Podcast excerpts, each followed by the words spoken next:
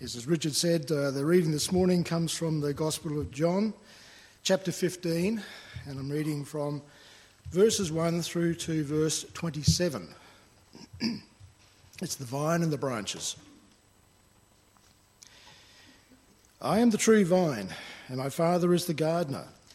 He cuts off every branch in me that bears no fruit, while every branch that does bear fruit he prunes, so that it will be even more fruitful. You are already clean because of the word I have spoken to you. Remain in me, and I will remain in you. No branch can bear fruit by itself, it must remain in the vine. Neither can you bear fruit unless you remain in me. I am the vine, you are the branches. If a man remains in me and I in him, he will bear much fruit. Apart from me, you can do nothing. If anyone does not remain in me, he is like a branch that is thrown away and withers. Such branches are picked up, thrown into the fire, and burned. If you remain in me, and my words remain in you, ask whatever you wish, and it will be given you. This is to my Father's glory, that you bear much fruit, showing yourselves to be my disciples.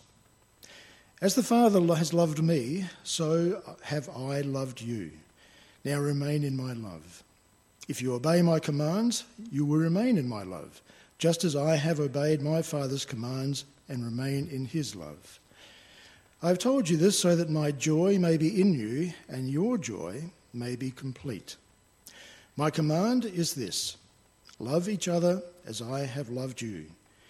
Greater love has no one than this that he lay down his life for his friends. You are my friends if you do what I command. I no longer call you servants, because a servant does not know his master's business. Instead, I have called you friends, for everything that I have learned from my Father I have made known to you. You did not choose me, but I chose you and appointed you to go and bear fruit, fruit that will last. Then the Father will give you whatever you ask in my name. This is my command love each other. If the world hates you, keep in mind that it hated me first. If you belong to the world, it would love you as its own. As it is, you do not belong to the world, but I have chosen you out of the world. That is why the world hates you. Remember the words I spoke to you No servant is greater than his master. If they persecuted me, they will persecute you also. If they obeyed my teaching, they will obey yours also. They will treat you this way because of my name, for they do not know the one who sent me. If I had not come and spoken to them, they would not be guilty of sin. Now, however, they have no excuse for their sin. He who hates me hates my Father as well. If I had not done among them what no one else did, they would not be guilty of sin. But now they have seen these miracles, and yet they have hated both me and my Father. But this is to fulfill what is written in their law. They hated me without reason. When the counselor comes, whom I will send to you from the Father, the Spirit of truth who goes out from the Father, he will testify about me and you also must testify, for you have been with me from the beginning. And this is the word of the Lord. Over the next uh, three weeks before, as we lead up to Christmas, I thought we'd just do uh, a little reflection on Jesus, just looking at just a few of the stories that maybe we know and love well, but just to be reminded in this Christmas season of the person that we worship. Lord God, as we turn to your word now, that we ask that your spirit would be our guide. We pray that we might have hearts open to hear your voice, minds uh, receptive, and wills, Lord, that might respond in faith and obedience. Amen. In the business world, um, they somebody I don't know the name of the person, but somebody invented a thing called a KPI. Has anyone heard of a KPI?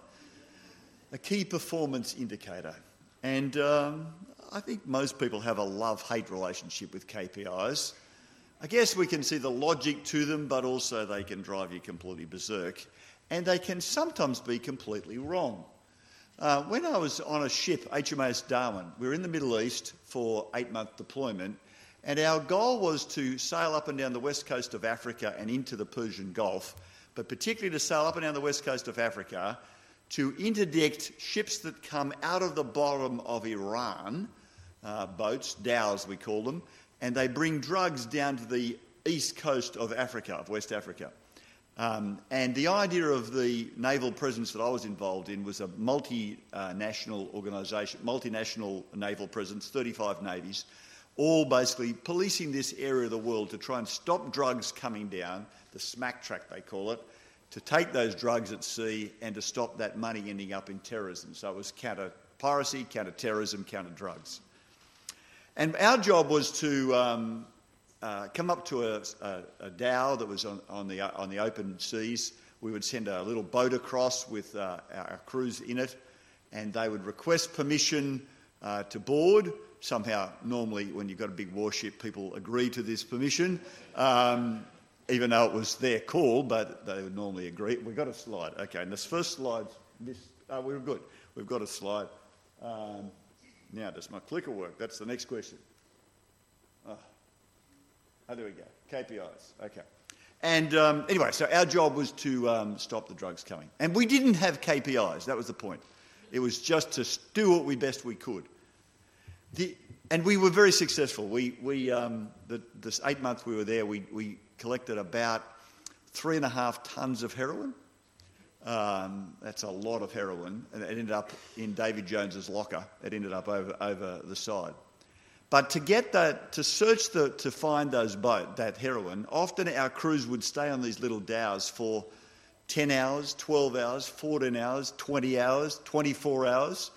There was one particular dhow they searched and they, they finally found the drugs. Uh, it was, it, this boat looked like a fishing boat. It had ice where uh, for the fish, but underneath the ice, once they dug it all out, was a false chamber and there was two tonne of heroin uh, underneath it. But here's my point about KPIs. The Americans were in company with us, and the Americans had a KPI on this whole operation, which was that their KPI was the number of boats they searched. So they had to record their key performance indicator was the number of boats. So they didn't search them for very long. And they didn't find anything. But they ticked off the key performance indicator, which was make sure you search a number of boats. The problem is they didn't, because the performance indicator was incorrect and leading them in the wrong direction, they never actually found any drugs or weapons, which we did found a lot. What Jesus fortunately doesn't have a key performance indicator for us, but what is the mission of a believer? What is what does Jesus expect of us in response to his love and grace? And this passage that was read to Terry read to us in John 15 gives us a very clear picture, I think, of what Jesus expects of his people. And the background of this uh, passage in John 15 is that Jesus has, in a sense, is preparing his disciples for his departure. He's preparing his disciples for the fact that he's going, he's going to be crucified, and he won't be there. He's getting them ready that the ministry will continue after he's gone.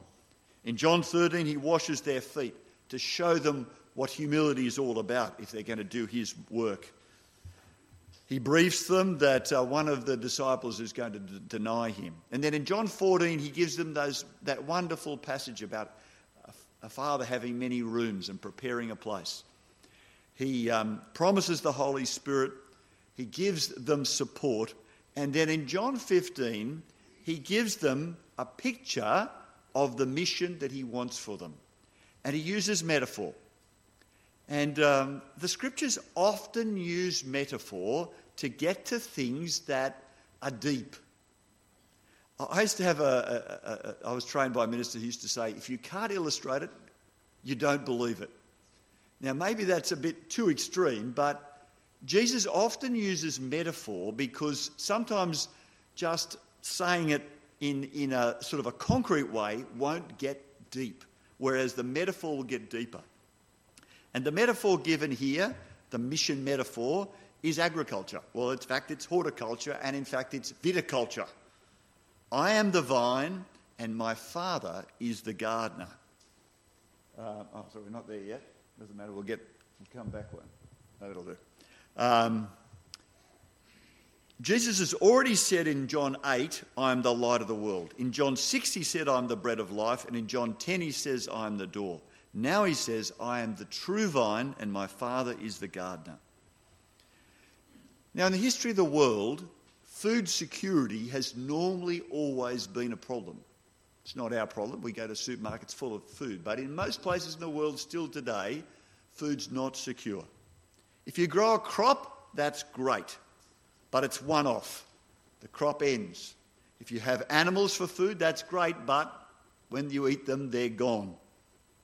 Fruit and fruit trees and vines are special because they keep producing.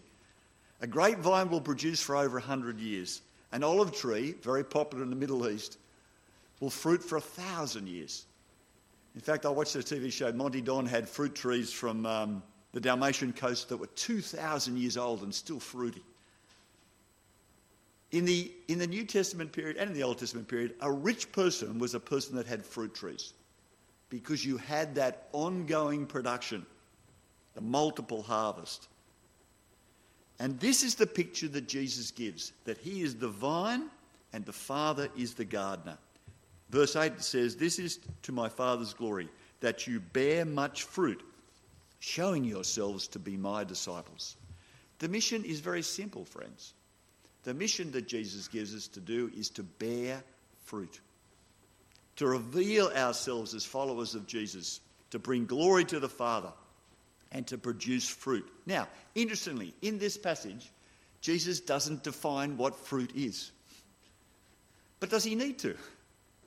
It's obvious, isn't it, that the fruit of our lives in Christ is the good things that we will do the blessing, the joy, the changed lives, the love of Christ that is shared. What this passage does show us is how we can produce fruit.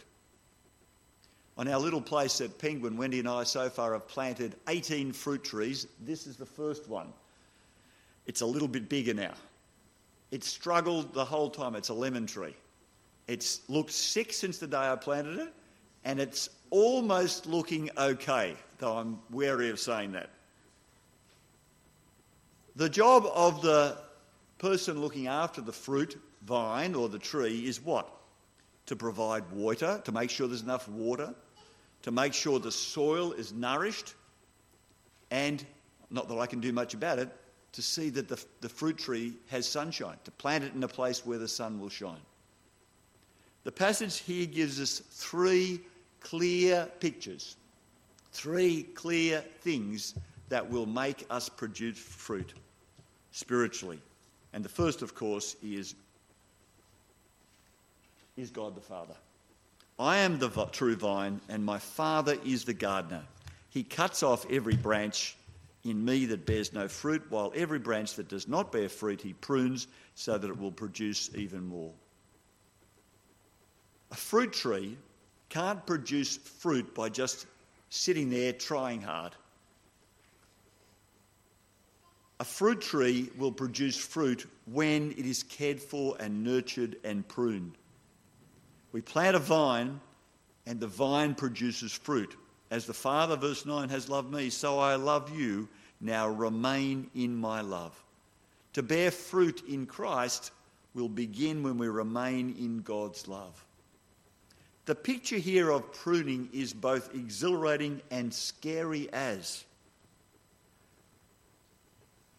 I'm not a particularly good pruner. I'm trying to learn to be a better pruner. But good pruners do what? They do two things. They firstly get rid of dead wood because dead wood won't produce fruit. And then really good pruners prune the good wood as well, the good part of the tree, to produce even more fruit. It's scary because when you go to prune a branch, you think, what am I doing? That branch looks healthy and strong. Have I really got the courage to prune it in the hope that it will produce more? God has no problem with fear. It is a scary passage because the scriptures are clear. God wants us to produce fruit, and if necessary, he will prune. Verse 15 I no longer call you servants because a servant does not know his master's business.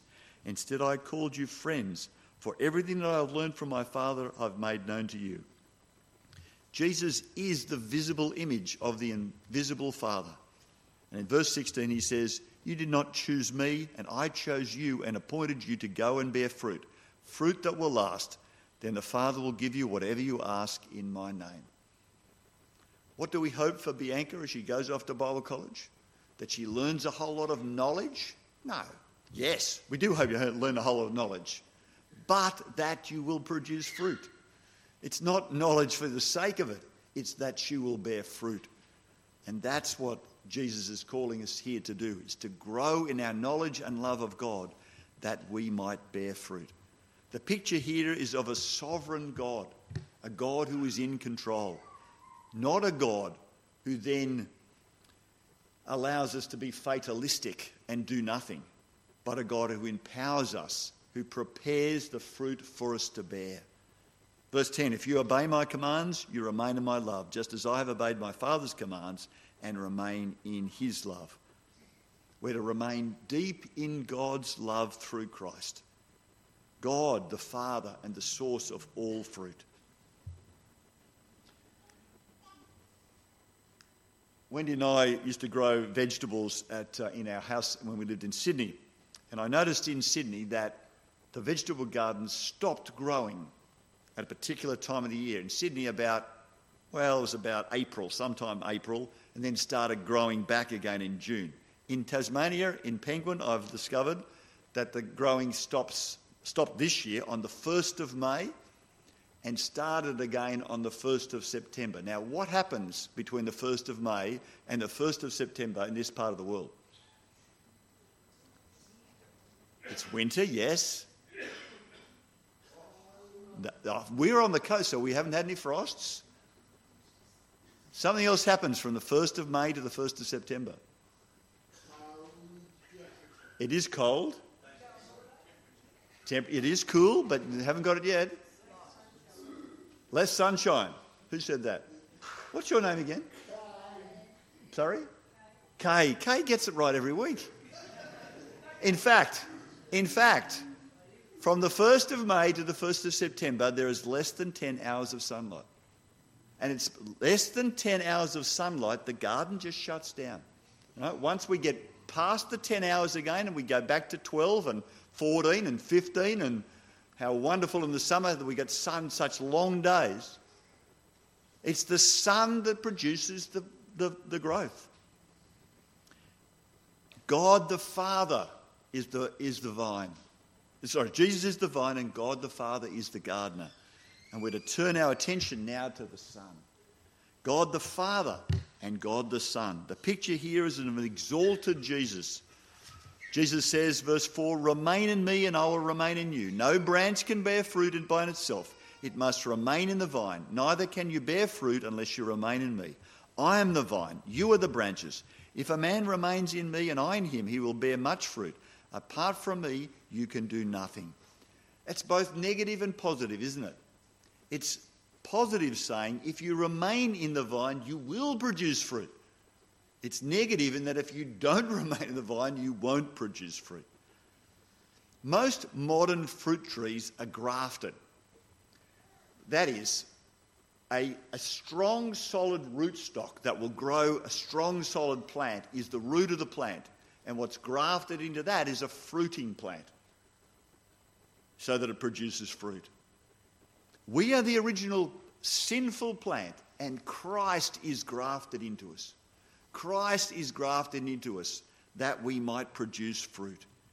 If you obey my commands, you remain, verse 10, in my love, just as I have obeyed my Father's commands and remain in his love.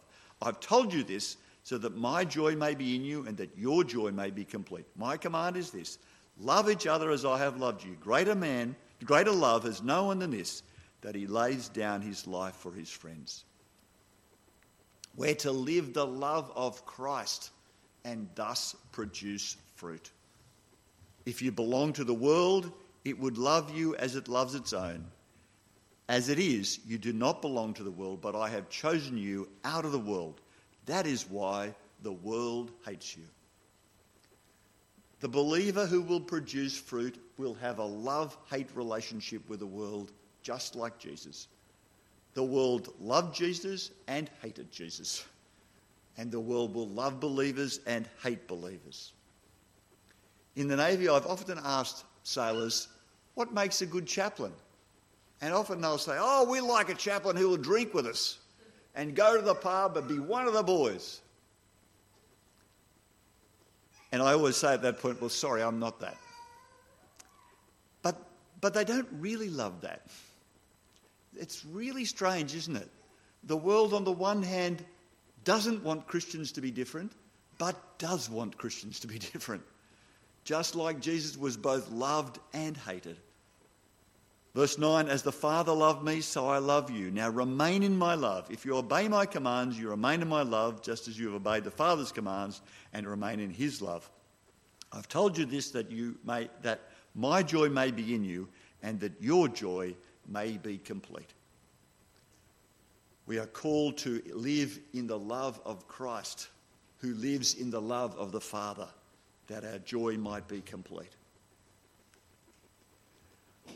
I was on HMAS Adelaide when we were coming into Dili Harbour. And as you come in, sail into Dili Harbour, there's this statue. It's a small version of the one in Rio. Cristo di Re of Dili. It's a 27 metre high statue of Jesus.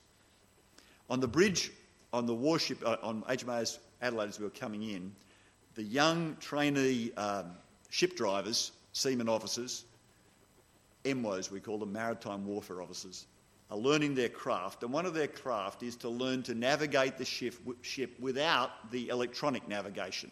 So we have all this electronic navigation, but it's important to actually be sure that the electronic navigation works. So they do fixes. They fix, they find the angle on three fixed points, draw that onto a map, and then they can work out exactly where we are. So they'll often fix off a lighthouse or something like this. As we're coming into Dili Harbour, and I was up on the bridge, one of the young maritime warfare officers said to me, Padre, is it okay if we fix on Jesus? Are you joking? You know, I think I burst into song, you know, turn your eyes upon Jesus. what a wonderful picture. Fix on Jesus.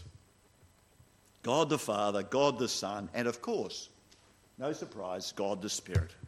It's a wonderfully Trinitarian passage, this. When the advocate comes, verse 26, whom I will send to you from the Father, the Spirit of truth, who goes out from the Father, he will testify about me, and you, will all, and you also must testify, for you have been with me from the beginning. The Spirit of God working with the Father and the Son, thoroughly Trinitarian. The Spirit then comes from the Father, sent by Christ that he might be our strength, that we might continue the ministry of Jesus. The comfort that Jesus gave to his disciples was he would send another, an advocate, a counselor, a helper, the Spirit to be with you. And the greatest of all gifts of the Spirit is, of course, the fruit of the Spirit love, joy, peace, patience, kindness, gentleness, self control. When our kids were little, we used to play baseball against various teams in the district, and one of the teams was from a school, a Catholic school. And uh, on the sidelines, there'd be this cheering Go, Holy Spirit! Go, Holy Spirit! Go, Holy Spirit! I always thought it was really weird. the Spirit gives us access, personalizes our relationship with the Father. Uh, of course, in this part of the world, when you say the word spirit, people think of this spirit. And uh, the spirit of Tasmania, every time you buy a fare, it's subsidised by the government. Did you know that? Why is it subsidised by the government? Because it's a bridge. That's right. It's the highway. It's a bridge. Right? It's part of the highway. Just like the highways are paid for by the government and our fuel excise pays that, so there's subsidy for the spirit. As the Spirit of Tasmania is a bridge, the Holy Spirit is our bridge to the Father and the Son. If we want to produce fruit, We remain in the Father, the Son, and the Holy Spirit. Our mission then? Well, it's not complicated, is it? This is to my Father's glory that you bear much fruit, showing yourselves to be my disciples. Fruit appears, doesn't it, in good years annually. Hopefully, in spite of droughts and floods and fires, we hope that a tree will continue to produce. Wendy and I planted an avocado at our house in Sydney, and every August it used to flower. And used to have these lovely flowers on it, and then we'd get three hot, windy days in August in Sydney, and the flowers would all dry off and fall off, and every year we didn't get avocados. And in 2019, the tree was in for about 10 years. And in 2019, we got moved to Cairns. I got moved in for Navy, and Wendy came up as well. And for two years, after the, after the, the very dry year of 19, the very dry year, wasn't it? That we had the big bushfires. 2021, we had very wet years in Sydney. And the friends who we rented to the house, the house to, used to put pictures on Facebook of all these avocados. Basket loads of avocados. Wonderful fruit. But as wonderful as fruit is, as marvellous as a sweet mango or a, what's your favourite fruit? A pear or an apple, a juicy apple. As marvellous as those things are, fruit doesn't last. It spoils, it fades. But verse 16 says this you did not choose me, but I chose you and appointed you to go and bear fruit. Fruit that will last. The picture is that the fruit that we produce through the Father, the Son, and the Holy Spirit, the spiritual fruit, will be not like human natural fruit that fades and spoils and rots. No, through God the Father, the Son, and the Holy Spirit working miraculously, even through clay, clay pots. We trust that God will work a fruit, a fruit that will last forever. Shall we pray?